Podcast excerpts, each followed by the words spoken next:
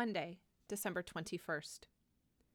O radiant dawn, splendor of eternal light, sun of justice, come and shine on those who dwell in darkness and in the shadow of death.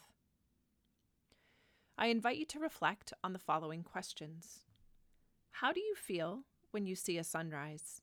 Do you have a favorite place in the world where you have seen or would like to see a sunrise? Today's musical offering is verse 6 of O Come, O Come, Emmanuel from the 1982 hymnal, sung by St. Michael's parishioner Laura Clark.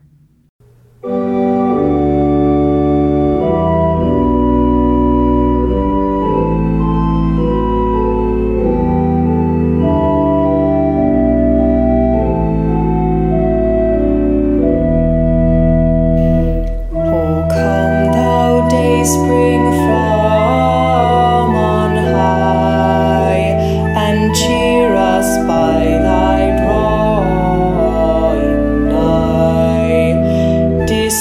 Disperse the